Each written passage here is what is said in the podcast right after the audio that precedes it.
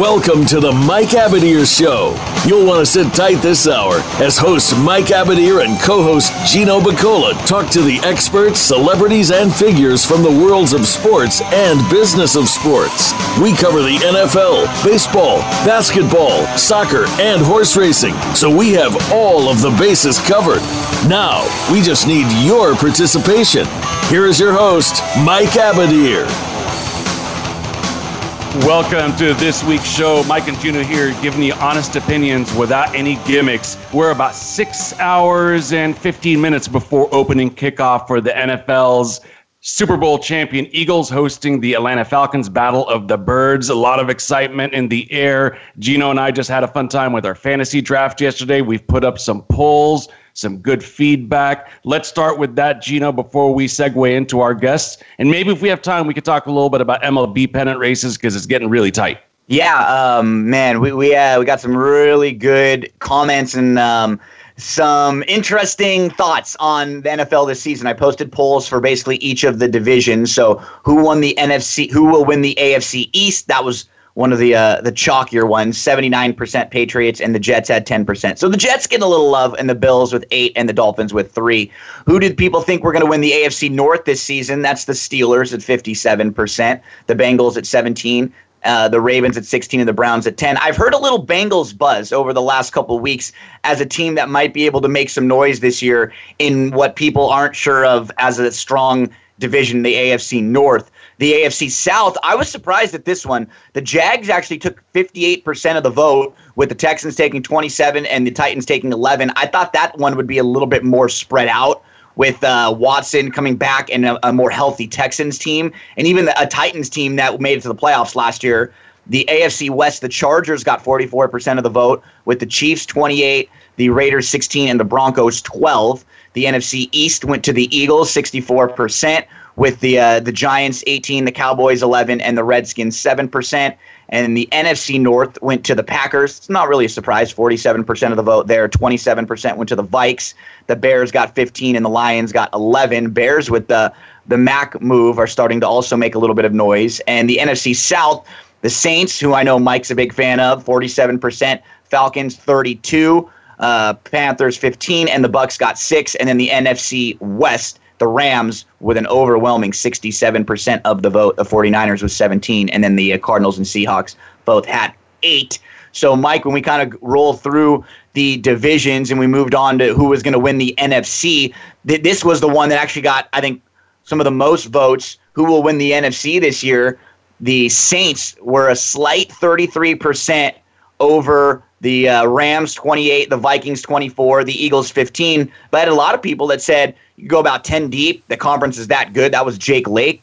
Um, Lambo Leap SZN. Who do you think Lambo Leap liked? He said the Packers leaving them out is egregious. Uh, Kyle was also commenting in. Nice to hear from Kyle. Uh, Monique, who we're going to talk to a little later on, she likes the Saints there. We had uh, the Bears, John Reno, uh, Coots, Tony Mack also commenting, Chris Petit, and Muhammad Jama. So really good to get all the feedback out there. We love that, Mike. We want to get and as many. You, you know what I like about it? Yeah, you know what I like about it is uh, I saw Peter King earlier this morning give his predictions. He was on with the with the herd, and he also puts out a publication every week. Does really really good stuff, in depth NFL. You know, insider uh, of all insiders, Peter King and I couldn't believe it. He basically picked the exact same division winners as last year. I mean, it was just which almost never happens. It almost never never happens ever happens. I was kind of surprised by him, but then I went back and looked year after year. He usually picks the chalk, and he usually picks teams from the previous year. It's hard to kind of envision how a team is going to move up or move down, but, but every year happens. you have you have last place happens. teams. Yeah, you have last place teams finish first. First place teams finish last. Teams that were in a Super Bowl missing the playoffs these are things that happen each and every year. So I'm excited. I've got some big time upsets, some big time like what the hell are you talking about kind of predictions. So when we have Maddbacker on, we could get into that. Let's transition out of the NFL just for a brief few moments and talk college football. Obviously, the season has started off with a bang. There's been a lot of exciting games already, and um, you know this is the time I think right when Labor Day passes when I get really really into football and college football is definitely a place where I think a lot of football fans this year are going to be spending most of their time, maybe even over the NFL for a lot of reasons that are you know, out there that we don't need to get into right now. And at the heartland of it all, the SEC, let's talk some SEC football. Let's talk some LSU football. We've got our first guest of the day, James Moran from the Tiger Rag publication, which is the Bible of anything LSU football, baseball, you name it, in that region. So, James, good morning. Well, good afternoon for you. How are you? Doing well. How are, how are you guys? How are things out in LA? Everything is great, man. Uh, finally started to get a little bit cooler weather, which is nice because we're going to be hitting into the 90s this weekend. So we'll take a little bit of a reprieve here. Uh, things are heating up in LSU land. Obviously, a big opening game victory over Miami. Uh, it kind of was a little bit costly, though. Give me your all, overall assessment uh, about your observations of that game. Well, I, I, I don't think I was you know, I wasn't shocked that LSU was able to beat them, but I, I was pretty surprised they were able to to beat them as handily as they did. You know, I thought it would be a close game, and whoever turned the ball over least would win. And you know, if you told me LSU got two turnovers and didn't give the ball away, I I would have thought they would have won somewhere in the area of 17-14, 2017, you know, somewhere in there because I wasn't all that impressed with what Miami had coming back. I, I really thought their quarterback was was kind of suspect, and obviously he didn't play particularly well, Malik Rosier. But you know, the LSU offense I thought was, uh, they, you know, they weren't great. The offensive line still has work to do. They dropped a bunch of balls. They they had some procedural penalties, but they got a really solid debut out of their new quarterback, Joe Burrow, the transfer from Ohio State. Their their new kicker, Cole Tracy, kicked four field goals, including a, a 54 yarder. If you followed them last year, you know that that obviously was a bit of an Achilles heel for them last year. They they really struggled kicking field goals. They allowed a lot of left a lot of empty possessions and empty red zone trips on the board in some of the games they lost last year. So I, you know, I think this team, like, does my has my opinion of where this team's going drastically changed? Not really. I think maybe now they're more of an eight or nine win team than a seven or eight win team with with what I saw from Burrow. But uh, you know, they were always going to be a strong defense, and you know, we're still waiting to see more from some of their skill position guys. It was a really good debut as the starter for Nick Brossette, their running back. But uh, this is still. A, I think we won't know a lot more about this team until they go to Auburn in a couple weeks.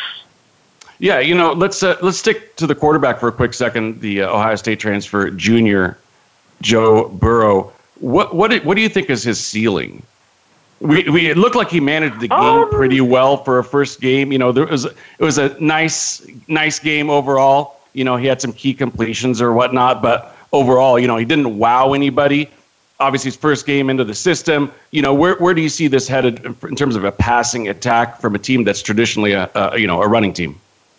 Uh, I think they could be a good, a decent, balanced offense. You know, I don't think they're going to light it up by any stretch of the imagination. You know, I think there's going to be, and we won't really know until they get put in a position where they have to throw it. We'll see if they can do it. But I think Burrow is ready to be a productive player. I mean, if you look at the amount of drops they had, they probably left about 70 or 80 yards out there on the field just in terms of guys that were running free and dropped the ball. You know, I mean, if you, you add that into his numbers, it looks like a little bit more of a, a good statistical debut. But he, he was really good at the things that you know you you wouldn't expect a guy who's who's only been on campus for a couple months to be good at. You know, he he, he seemed like he had a real understanding of the offense. You know, the the 50-yard touchdown run by Nick Brossette, that was an audible by Joe Burrow at the line of scrimmage. The, they converted a big fourth down on a where he checked to a different run play right before the that, that let set up their second touchdown. You know, so I, I I was very impressed with the way that he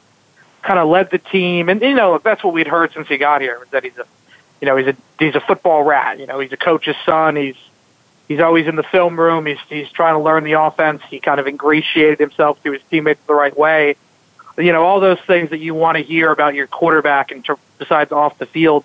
On the field, I, I don't know. I think he, he he looked comfortable throwing the ball. I mean, he he seemed pretty accurate. You know, they haven't had a lot of big armed, accurate quarterbacks at LSU. Normally, it's either a guy like they had last year in Danny Etling, who's kind of a pure game manager. I think Burrow has more of a higher ceiling than Etling did last year, but he also doesn't have as much talent around him. So I'm I'm curious to see what this offense looks like when they're forced to really put the pedal to the metal at some point, which, you know, they were up 30 to 3 near halftime on, on Sunday night in my, against Miami.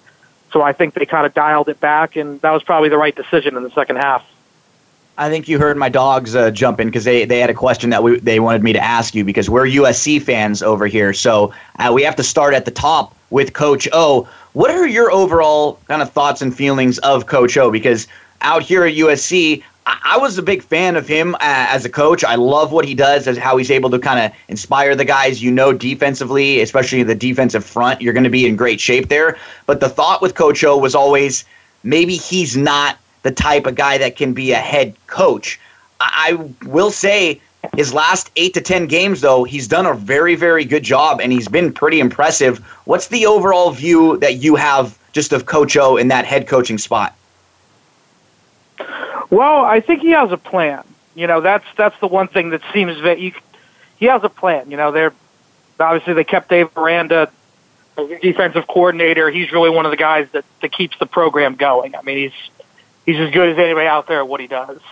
Um, he's very determined to show that he is not the coach he was at Ole Miss. You know, you still see, you know, there there were some things that are concerning. The the breakup with Matt Canada. Obviously, there's probably blame to go around on both sides, but that wasn't necessarily a good look. Kind of hiring two coordinators in two years. But I think if you know Ed, you knew that he he probably wanted to hire Steve Ensminger all along, and now this is his staff. They're they're recruiting the way he wants to recruit. I, I, you know, the things that he's good at, he's very good at. He's a very good recruiter. He's a very good motivator. You know, he, you, we've never seen LSU come out flat under him the way they used to at times under Les Miles, where it seemed like they were sleepwalking. Um, is is he going to be good enough in terms of, you know, the big picture stuff where they're going to win? I I don't know. You know, I think we'll just have to wait and see. But he he definitely has a plan. Whether or not that plan is going to work out or not, that we'll only know as uh, kind of the years go on. You'd mentioned uh, Auburn in a couple of weeks. LSU's got a pretty difficult schedule. I mean, when Man, you look brutal. at it, you know, brutal. Got, you know, they're at Auburn, uh, a West uh, SEC West division foe, uh, at Florida, 25th ranked team, at or at home against Georgia on October 13th. Well, how about that? I mean, that's just a I mean, they that's go just Florida, Georgia, Mississippi State, and Alabama all in a row. I mean, that's going to be a, a, pretty murderer's row from about Saturday, October the sixth through November the third. That, exactly. That's basically going to make break the year.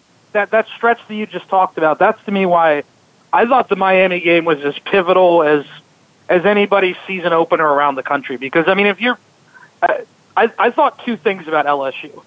That I thought they were probably better than we all kind of thought they were, but that it was hard to see them doing much better than we all thought they would because of the sheer difficulty of the schedule. You know, those things aren't mutually exclusive. They could be a good team or a pretty good team and still only win seven or eight games with that schedule. I mean, if you're trying to talk about winning eight or nine games, which I think would be a pretty good year, you know, obviously their their aim is higher, but when you look at that schedule, I think we'd all agree that nine wins would be a pretty good year.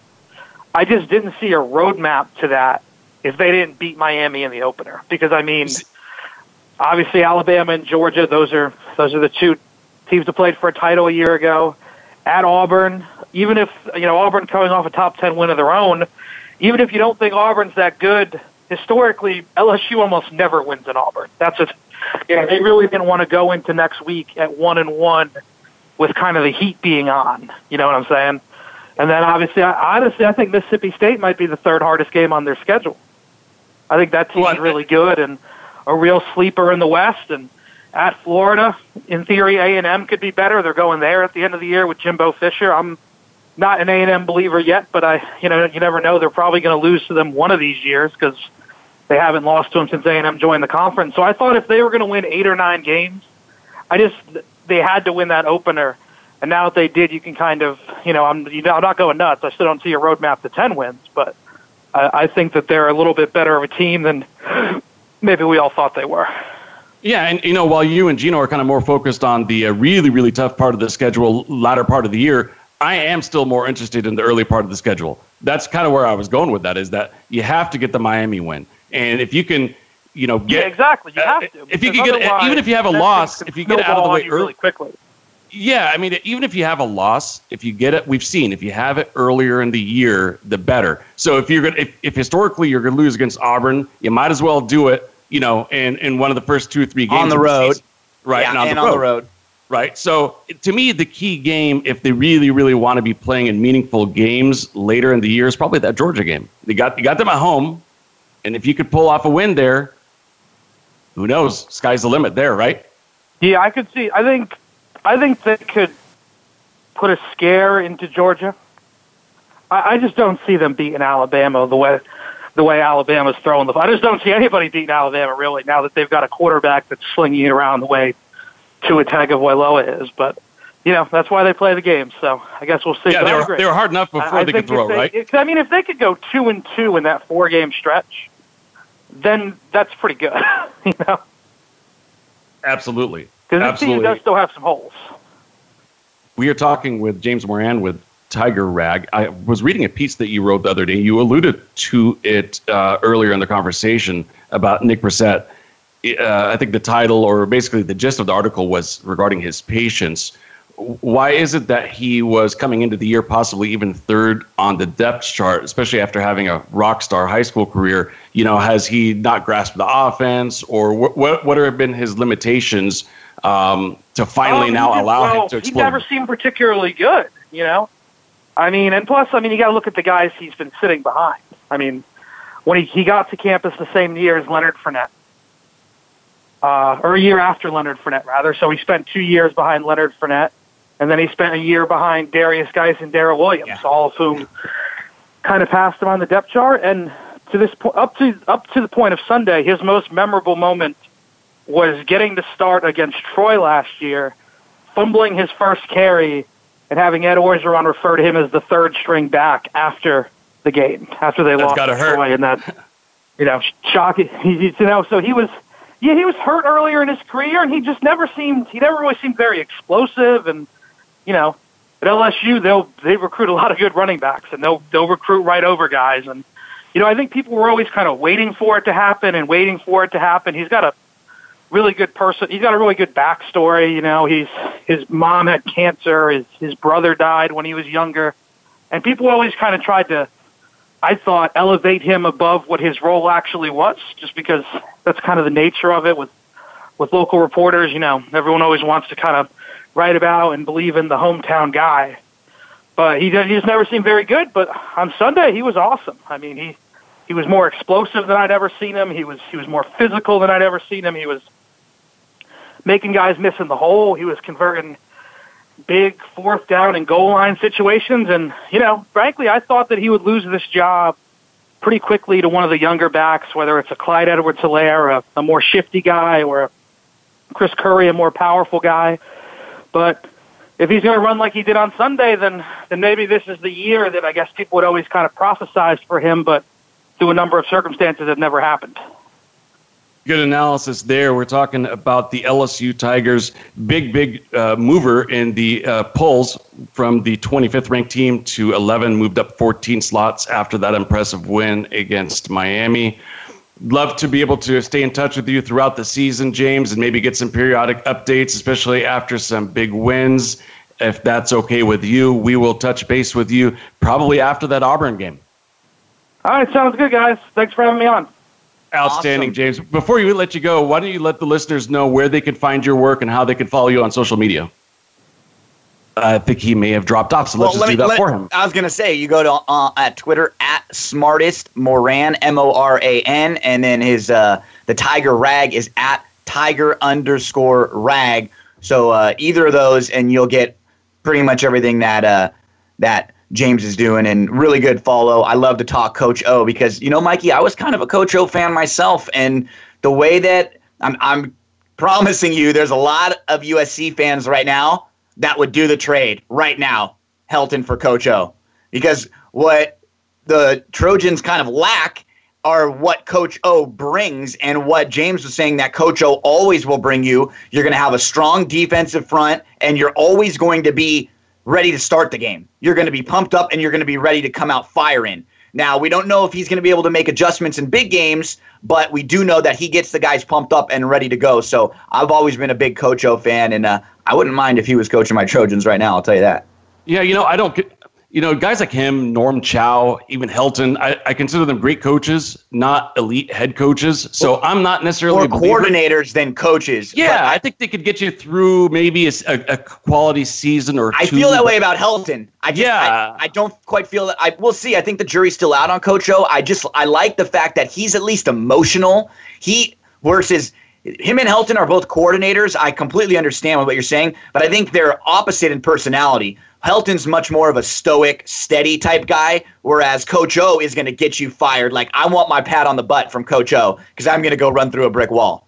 Yeah, and you know what? Neither formula to me makes for an elite coach. And that's yeah, all I'm trying to say. That it's I, I, I don't disagree. I'm kind of just saying I would prefer Coach O right now for me as a Trojan fan. Sure. I don't necessarily know if either one of them could beat Saban, you know, in a bowl game when you got a month to prepare. I'm not yeah. quite sure if they're at that level. I agree I, on that. I think I think where you're going with it maybe is that perhaps Coach O resonates a little bit better with college athletes, and yeah, I, and I would agree with that. Yeah, I, I, think that's the assessment. So yeah. hey, we're we're up against the clock for our first commercial break. Let's take that, and we'll continue back on that thought of the NFL the division uh, by division analysis with the Maddbacker. So stay with us. We will be back in a brief moment.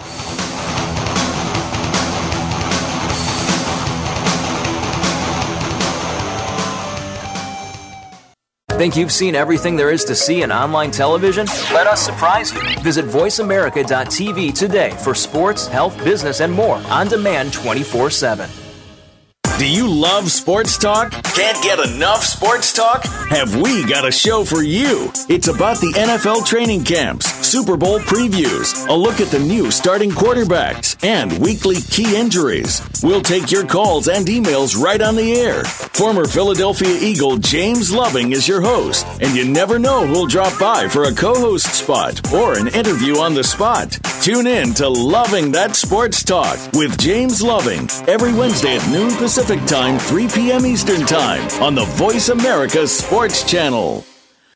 Want to experience football from the perspective of a former player who also has coaching experience? Tune in to Sports Info UM with Daryl Oliver. He'll talk about the drafts, play by play, and even what's happening in the offseason.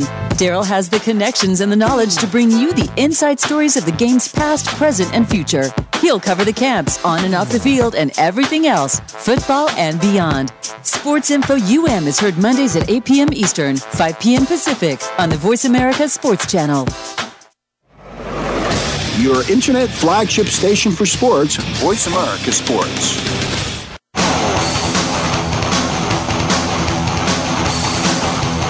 This is the Mike Abadir Show. If you want to call in today, we can be reached at 1 888 346 9144. That's 1 888 346 9144. Or send an email to Mike at the MikeAbadirshow.com. Now, back to this week's program. Welcome back, everyone. We hope you enjoyed some uh, college football talk there, LSU talk with James Moran. We are going to continue with our NFL preview show, go over some division by division analysis, also talk to you guys about the results of the poll that we put out there. And which, uh, you know which one got the most votes of any of the polls? Which, which was it? Which team will have the worst record in the NFL this season? That one got the most votes of any of them. And uh, isn't, it, isn't it almost easier maybe to, to, to figure out who the worst team is? It is. The best it really team is? is. Well, I think there's probably there's a group of um you'd probably say five or six that I think has the opportunity to be one of the worst teams this year. I put Bills, Dolphins, Buccaneers, and Cardinals there. Um, a lot of folks are saying, Gino, where are the Browns? I, I think the Browns are going to be a little bit improved this year, and I don't think that the division is the strongest. Um, let's see, who else were some of the other? Yeah, Ruben was saying the Browns improved that much.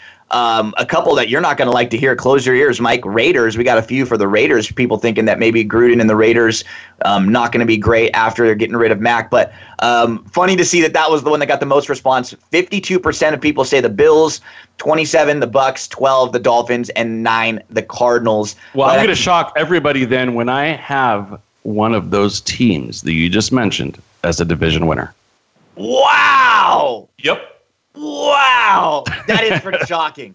That is yes. pretty shocking. Well, let, us start to uh, let's start to rattle through it then division by division. Um, let's kind of start with the NFC because we will see the Super Bowl champion NFC, uh, the Super Bowl champions in the NFC East kick off their season on Thursday with the Eagles. Um, so Eagles, Dallas, Giants, Washington. Um, who do you like in this division to have a good year? Who do you think is going to be, you know, a little bit overrated? What's your overall view of this division? This is going to be a three horse race between Dallas, the Giants, and Philly. Dallas is going to win the NFC East. Wow. The other, the other two teams are going to be really, really trying hard to vie for a wild card spot, and I don't give it to either of them. Philadelphia misses the playoffs after winning the Super Bowl. Okay, I'm. This is where I'm going to go a little opposite. I think Washington has a sneaky schedule. Now, if you listen to Washington's schedule a little bit, they start at Arizona. That's a winnable game. They play at home against Indy. Then they play at home against Green Bay. So they get a, a, Green Bay team that's probably tough at home. They go at New Orleans, which is a tough game. Then they get Carolina and Dallas at home. They go at the Giants. They get Atlanta at home. They play at Tampa, which shouldn't be that tough of a game. Then they get Houston at home. So what I like about Washington is some of their non-divisional tough games are at home. They could sneak a couple victories there. They could be an 8-9 type win team and be right in the mix because that's what I see this division, Mike. I don't think there's I don't think there's a 10 win team in here. I really don't. I don't think Philly's going to be that good again this year. They look like eight to nine wins. Dallas has some tough games um, at Carolina. You don't know what we're going to get from Seattle, but they also play at Houston and the Jags. So I think this, to me, is going to be a very contentious division with uh, a couple eight and nine win teams. And I do think Washington, if they can win, if they get a win right off the bat, they could be two and one three and zero oh to start the season if they can sneak a win against Green Bay, and that might be enough to make the difference for them at the so end. we're of the we're kind of similar in that we've got a you know not, not a non-favorite winning Philly. the division, and yeah. then we have neither uh, n- none of the other guys who were left out w- get a wild card spot. Yeah, I agree. I'd agree on that. Um, we move to a fun NFC: uh, Vikings, Packers, Bears, Detroit. Um, take it away, Mikey. I got Green Bay winning the division narrowly over the Vikings. I think Detroit's going to have a nice season. Nice, maybe being eight and eight. I'm not sure. You know, anytime you've got a, a, a drastic coaching change and, and change in philosophy, change in system, offensively, defensively, it's really hard to predict how it all is going to sort itself out. I'd give them maybe a couple years under Patricia, but Chicago will be in the cellar, Khalil Mack or not. So I got Pack, Vikes, Lions, Bears.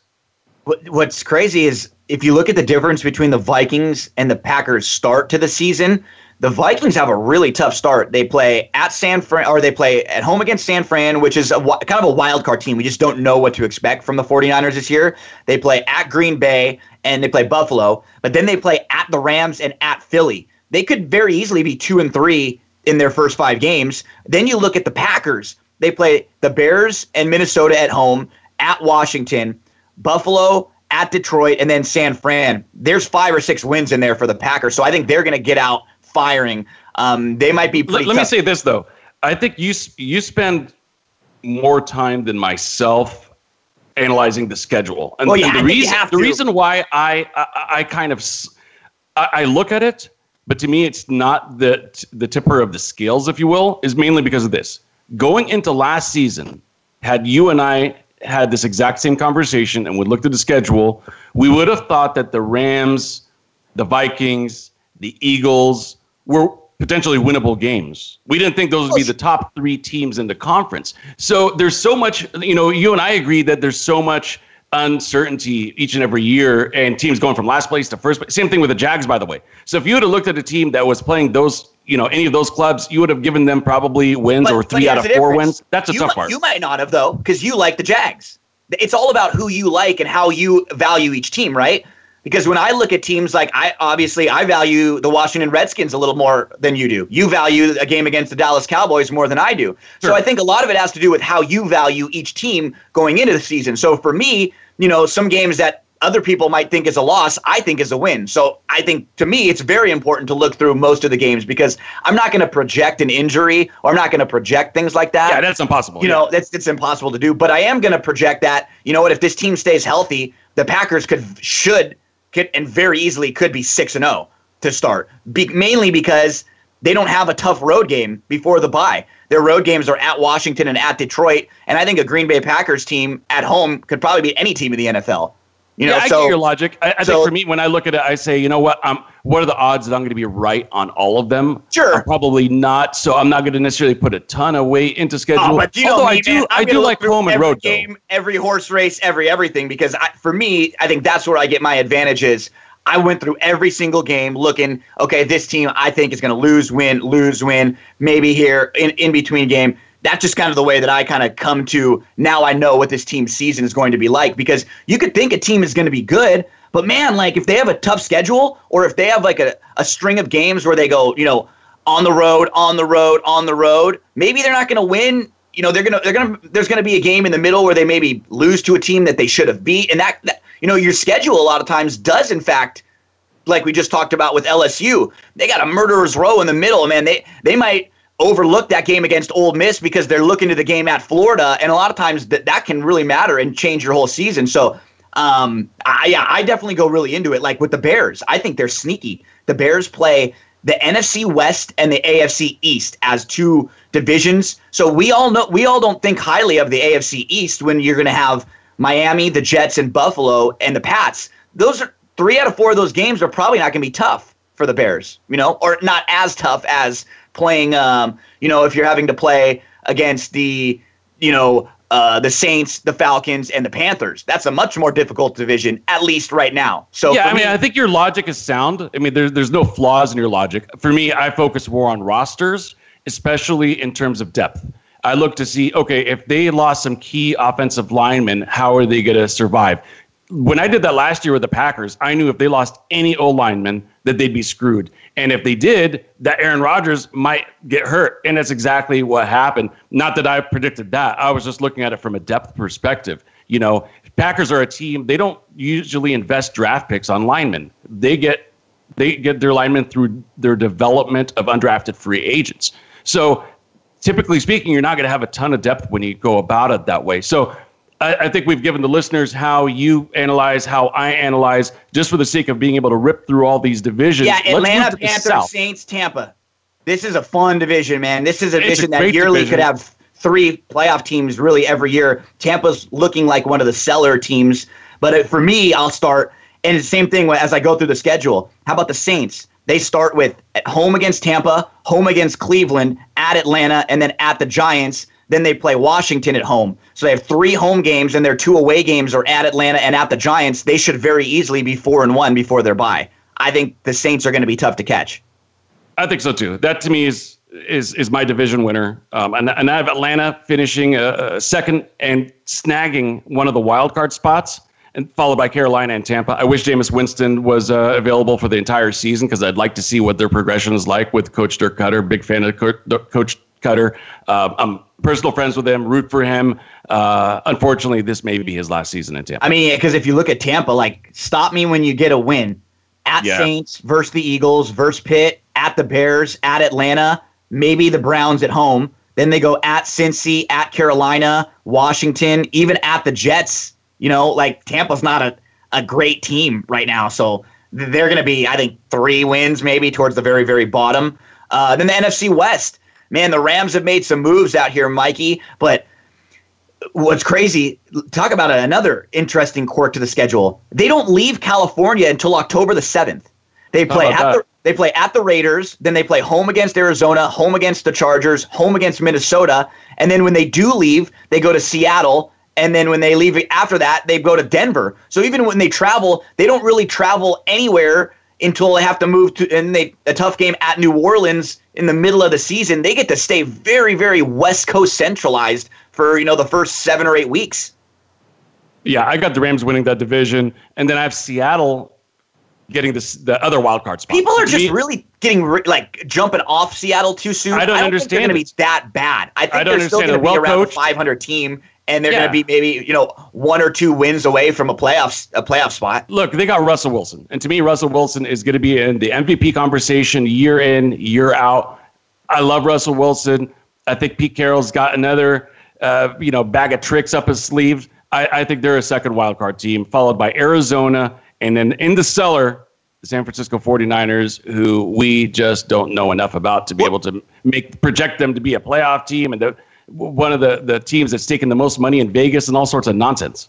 I think what you just said, there are I think both of the West divisions in the NFC and the AFC are the ones that I don't really know how to gauge, right? We know the Rams are going to be good, but what are we going to get from San Fran, from Seattle, or Arizona? That's where I'm not quite sure. And keep in mind, Arizona, forget last year, look at the year before. They were a pretty good team, and now they've got Bradford, and then now they've got a quarterback that they're developing, right? They still have offensive weapons. They've got some interesting playmakers on defense. I don't know. That could be a surprise team. I think they could be a surprise team that makes some noise and has a say in terms of who wins that division. But the Rams are just too talented on both sides of the ball. So let's transition to the AFC. Gino, give us your East selections.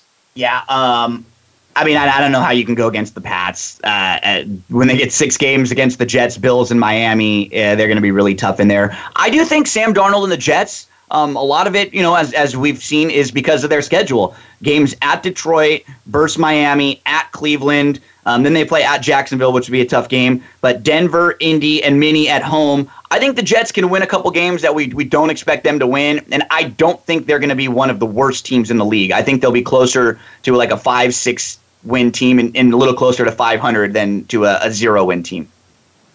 You heard it here first. Miami Dolphins are going to win the AFC East. Oh my God! Come New England on. Patriots are going to miss the playoffs. So I've got the Dolphins, Pats, Buffalo, Jets in the cellar. What's what's so? What's Miami's record going to be? Ten and six.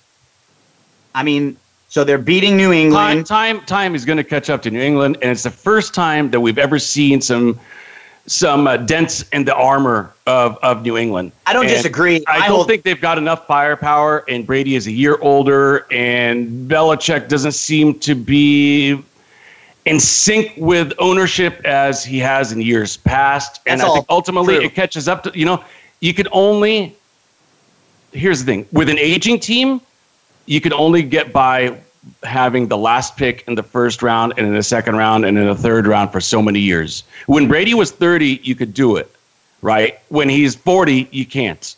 This is the year that they finally missed the playoffs. I don't disagree with almost everything you said about the Patriots, except I just don't like the rest of the division. That's the problem. Like, if, if you gave me another team besides the Bills, Miami, or the Jets that was in there, I would say yes. But – I, I don't think Miami can beat the Patriots, even a bad Patriots team. Because I just I'm not I'm not really sold much on Miami. I, I know what they tried to do. They tried to get rid of some of their big name guys, but I don't really like what they got back. I do like their coaching staff. I still think they're about a year away though. They got rid of Jarvis Landry, who was you know their possession best player. Suh was another one. Um, I, I, don't know even Ajayi. I, I think Drake's fine, and they're but some of their skill players I worry about. I'm not quite sure about their receiving corps, so I'm just a little concerned. They have tough games at Houston, um, at Minnesota, and at Green Bay. Mm, yeah, so we're going to differ in that one, but I'll be giving you praise all throughout the year if Miami is having a good one. Um, for me, Pittsburgh, they just, I, I wanted to really try to find a way to defeat Pittsburgh. What's crazy about their schedule, how about this one, Mike? They play five divisional games in their first eight and then they only have one divisional game in their final eight, which is so crazy. You very rarely see that because usually you end with you know one or two of your divisional games, but they play Cleveland twice, Cincy, and Baltimore right off the bat, and then they end the, they end the season with Cincy, but they they have a lot of you know, Carolina at Jacksonville, at Denver versus New England, and at the Saints. That's a tough end of the schedule for Pittsburgh. They're going to have to start fast and kind of beat up on the division early on. All right, so let's. Uh, so for me, Pittsburgh, Baltimore, Cleveland, Cincy. That's my order. Let's rip through these because we're about to uh, get to our next commercial. In the South, I have the Texans winning that division. Yeah, I think followed by Jacksonville. Yep, followed by Jacksonville, Tennessee, and Indy. How about you in the South? Yeah, I'm uh, Houston nine or ten wins. Uh, then Tennessee. I think Jacksonville takes a step back this year.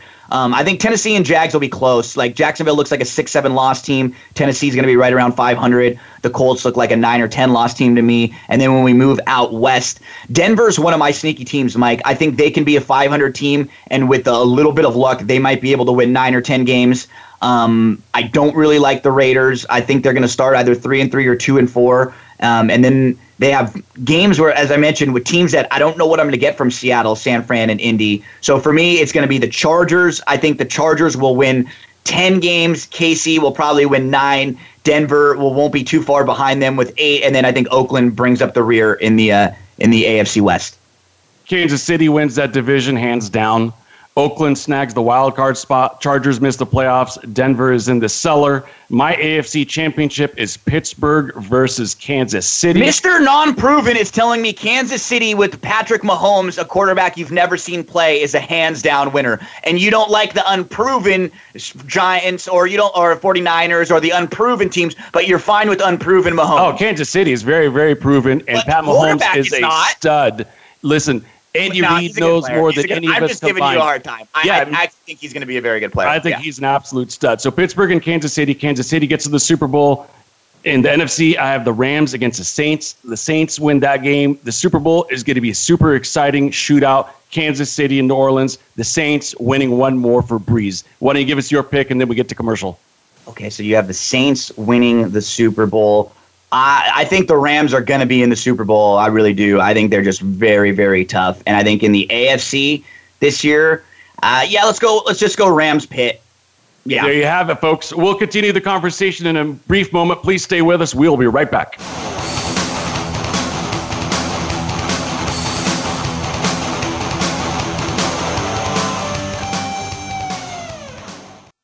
Become our friend on Facebook. Post your thoughts about our shows and network on our timeline. Visit facebook.com forward slash voice America. Okay, sports fans, here's your opportunity to discuss football, America's favorite sport. On an annual basis, millions of people attend, watch, and listen to football, both pro and college. Ray Ellis Sports, an internet talk radio show, was developed with the fan in mind. Join host, former Philadelphia Eagles and Cleveland Browns strong safety Ray Ellis on Voice America Sports every Tuesday at 1 p.m. Pacific for exciting, interactive football discussions from the fans' perspective. Tune in every Tuesday at 1 p.m. Pacific to Ray Ellis Sports right here on the Voice America Network. And let's talk football. Get ready for the Get Down with Hurley Brown. Want to get inside of the minds of the players and coaches? We'll talk everything sports, but with a focus on the NFL, NBA, and college football. We'll review and preview the week's big games. We'll talk about the draft choices and free agents and go inside the teams for news, recruiting, and what's next from the colleges to the pro teams. It's the Get Down with Hurley Brown. Tuesdays at 3 p.m. Eastern Time, 12 noon Pacific on Voice America Sports. Your internet flagship station for sports, Voice America Sports.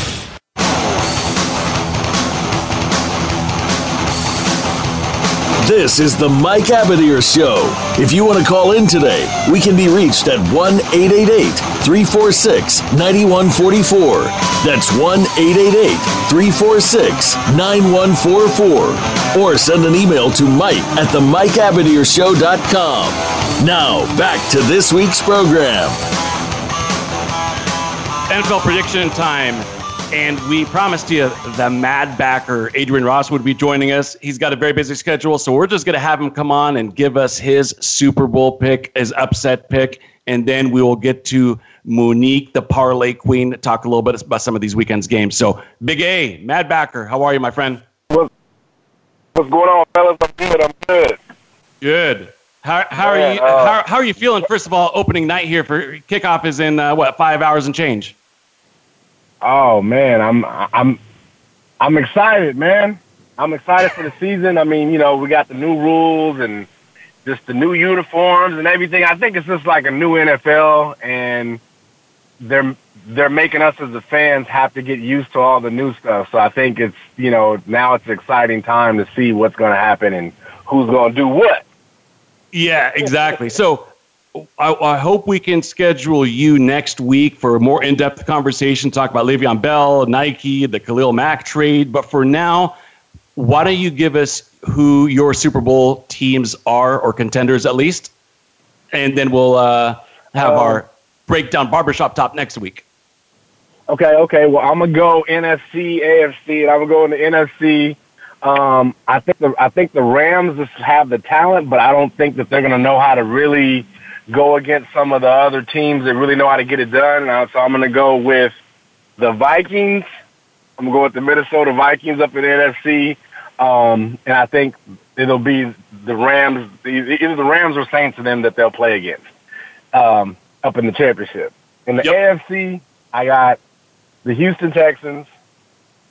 yeah, I got the Houston Texans versus uh, Kansas City Chiefs.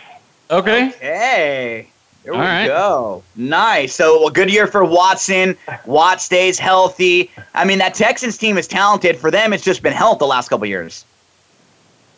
Right. You know, now they got uh, Tyrann Mathieu over there, you know, because I think a lot of their stuff was just, I mean, they have New England beat shoot, Yep. almost the last two years, but it's, it's last plays, just, I mean, just dumb plays. This guy gets behind you, oh, they win the game. They beat you with the third string quarterback. That's No doubt. You can't So- count the Patriots out, though, because coaching, you know. That's true. So who's your Super Bowl uh, winner or matchup and winner? Woo! Uh, I have the, the uh, Texans. I'll go the Texans versus the Vikings. Who wins? Ooh, uh, Texans win. I knew you were taking them mean, all yeah, the way. I like it. That's a fun matchup. I like it. Yeah. You're Nice. high So on the Big A- Texans this year. That's fun. Yeah, absolutely. So, Big A, can we bring you back next week and maybe you could give us a little bit more justification, or we'll see if you want to amend it after the first week's games, huh? Definitely. Yeah. Okay. You get a you get a All right. shot. Yeah. Nice, Big A. Well, Right, appreciate right. you taking a minute to, to, to ring us here. We'll, we'll circle up with you next week and uh, drive safe, my friend. All right. I appreciate it. All right, fellas. All right. Thank Great you. stuff. Awesome. All right, Gino, let's uh let's talk to the parlay queen. She's our Oh, yeah, only five-time guest. It's been a while. Um, I Monique, let's see. In, in the last couple months, I've seen some baseball bets, um, some prop bets, maybe some WNBA even in there, some MMA. You'll really do anything when there's no football just to try to stay, uh, just to stay in it and uh, to have a little action, huh? And I even saw a hits True. controversy. True. How can you do? add up number? No WNBA, but everything else I'm, I'm definitely guilty of. And Monique, how about the hits controversy? Over under on hits, we can't even add it up, right? What's up with that? oh, I really don't know. It's yeah. But they finally corrected it, right? But they finally corrected it and, and, and gave you the over on the hits, right? Oh yeah, they did. They did. They got back to me pretty much right away. It was weird because I knew there was a delay that happened in the bet. So they were delayed on the the site I used, and they were delayed on uh, MLB.com. So I knew maybe that had something to do with it, and they were so quick to grade it a loss. And I, I knew it was a win, and I was I was second guessing myself. I'm like, is that really a hit? Could that be an error? And I was like, no, I'm, I'm pretty confident it's a hit. But thankfully, everything was settled correctly. Otherwise, I'd be really upset. well, Monique, we appreciate you. Uh, you were getting involved yesterday on Twitter, and you were giving us some of your thoughts on the polls and teams that you liked and teams that you didn't like. So let's take a few of your season-long thoughts. I think you said you had three teams that you have totals on that you're going to play this year. So uh, give us your thoughts on a couple of the teams and how they fare season-wide. Yeah, so there's three that stood out for me, and they were all unders. And uh, you know what? It's it's going to be a year I feel is fairly predictable. I don't think there's going to be one of those teams that start at the bottom and go to the top. Like a lot of people are buying into the Browns hype. I mean, I got to see it to believe it. Uh, so, so I'm kind of on the unders on a lot of these teams that were pretty mediocre last year. I like the Bucs under six and a half, uh, Broncos under seven and a half, and Dolphins under six and a half. So when I'm picking one of these teams, I like to really dissect the schedule. And for me, if I'm going to be taking over on a team's win total, I really like to have a couple games at least wiggle room. So if the total's six and a half, I want to see seven games that I think they can truly win. And then those games that are kind of on the fence, you go one way or another, and then you'll get a couple wins there, hopefully. But there's a lot of teams that are just really mediocre this year, and I I don't see much improvement out of the Dolphins and the Bucs, and I think the Broncos are one of those teams that the defense is definitely there, but I just think they're going to struggle to put points on the board. So it's funny in this we're Mike and I will, are both in agreement with you on the Bucs. I'm in agreement with you on the Bucs and the Dolphins. Um, but I do like the Broncos a little bit. But then Mike's team that he likes a lot is the Dolphins. He actually thinks the Dolphins have a shot. So Monique, as I kind of went through the schedule with him, I thought that Miami's schedule, and I saw you kind of doing this yesterday. I couldn't really get to find a, a spot where I got to their six or even seven wins. I'm I don't really see that I the, the improvement with Miami. I think they're going to have to improve a lot to beat teams like Tennessee, even a team like the Raiders at Cincinnati. Um, those aren't going to be easy games for them. I agree. I actually read an article yesterday on the Dolphins, and it was it was like the Dolphins are going to win eight games or two games, and there was like an argument uh, to be made for both sides. And they're one of those teams that are so they're they're definitely polarizing. I mean, the chalk is on the over six and a half wins, but for me, a lot of the games which I penciled them down to potentially win are road games. So I think think that's tough. You know, I'd feel a lot more confident if they're playing, for example, Cincinnati at home or Buffalo at home or Indianapolis at home. I'd feel more comfortable. But since those three are road games, it's tough for me to get on board. You know, I have them down at, I think, being pretty generous, six wins. And you know, there's a lot of sure losses on the schedule. The Jags at Minnesota, uh, Patriots twice, at Houston, at Green Bay versus Raiders. So I think they have a really tough schedule. I'm curious where Mike sees the wins coming in. Yeah, I mean, I've got them winning six out of the first 10 games. So I, this you know, this will be a fun team to revisit all throughout the year, Mike. This is kind of going to be like your Jags team last year. Mike was super high on the Jags throughout the year, and they uh, they were able to uh, to make him look smart. So maybe uh, maybe Mike will be will again be talking trash to us, Monique, if the Fins can make some noise. So now let's kind of shift gears when we you like uh, the Bucs under the six and a half, the Dolphins under the six and a half, and the Broncos under the six and a half. So three teams totals that you're going to go uh, under seven yeah. and a half. Yeah, um, you'll be I under in those. Win there. yeah, absolutely. Um, let's talk about this weekend in particular. I think there are uh, two or three uh, games that you like this weekend? Yeah, so I love opening weekend of NFL. I mean, you've been waiting all year for it, so it's hard not to. But it's one of those things where a lot of the games, the spreads are not what you're going to see them at, you know, if the game were to happen in week six or seven. So I think the best example of that would be the Saints game. They're, I see them at nine and a half point favorites at home versus the Bucs. And if this game was played, I'd say week five or six, this is going to be like a 15 and a half point spread. So this is one which I feel like just because you don't really know how teams are going to play, yeah, there's a preseason, but I mean, how much weight do you hold to that? That's one that stood out to me uh, they begin week one against a divisional foe, and they know we all know how important it is to win those divisional games. I think the Saints will have no problem rushing the ball uh, versus a team that's really struggled in stopping the run. I think they'll give up a lot of touchdowns like they did last year, uh, the Bucs.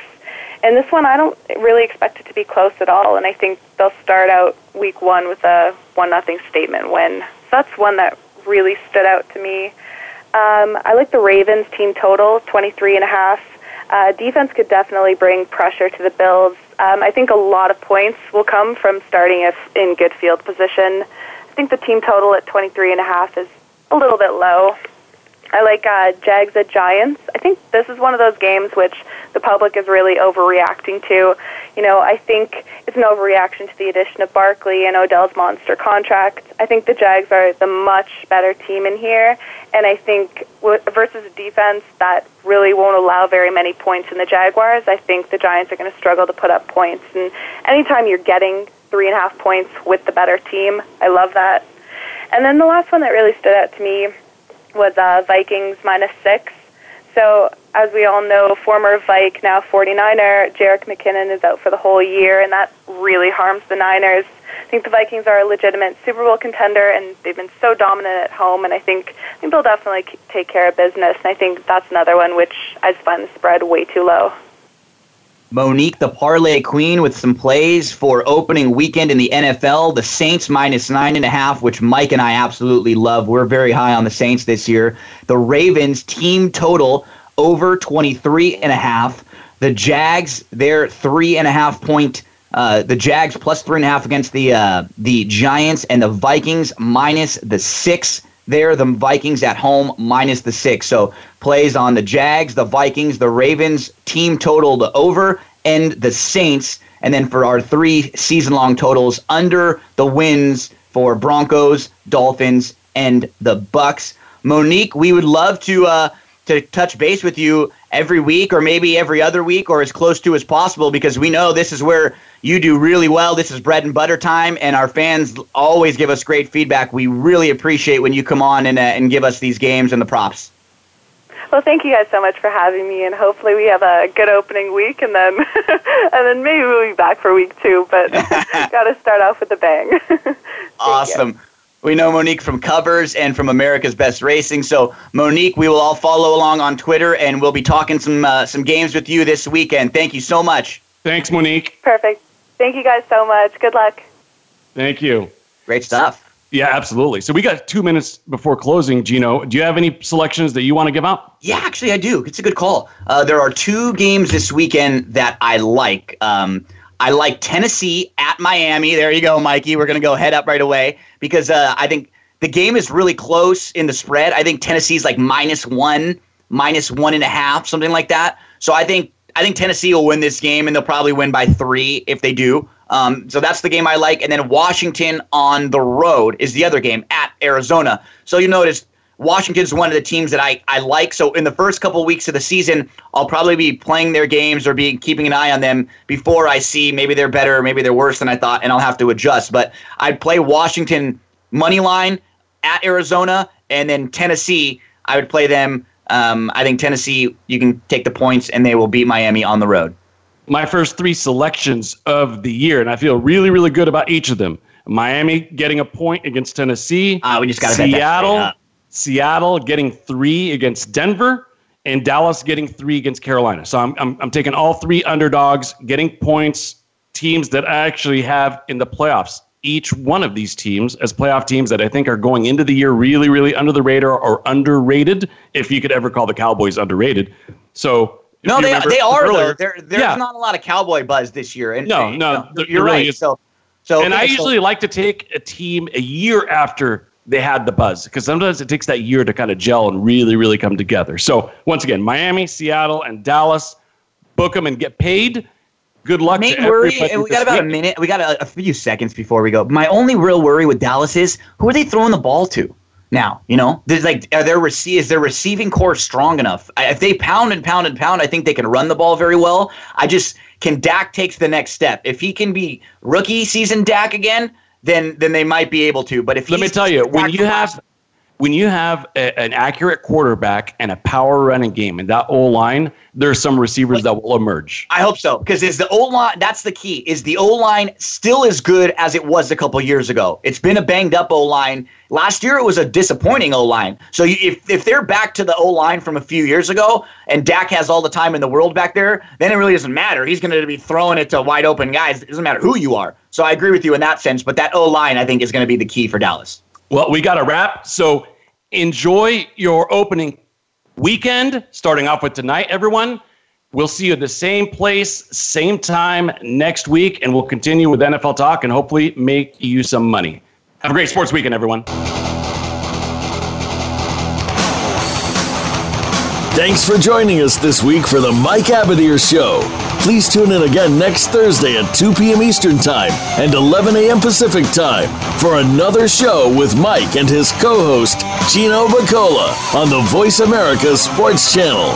Have a great week.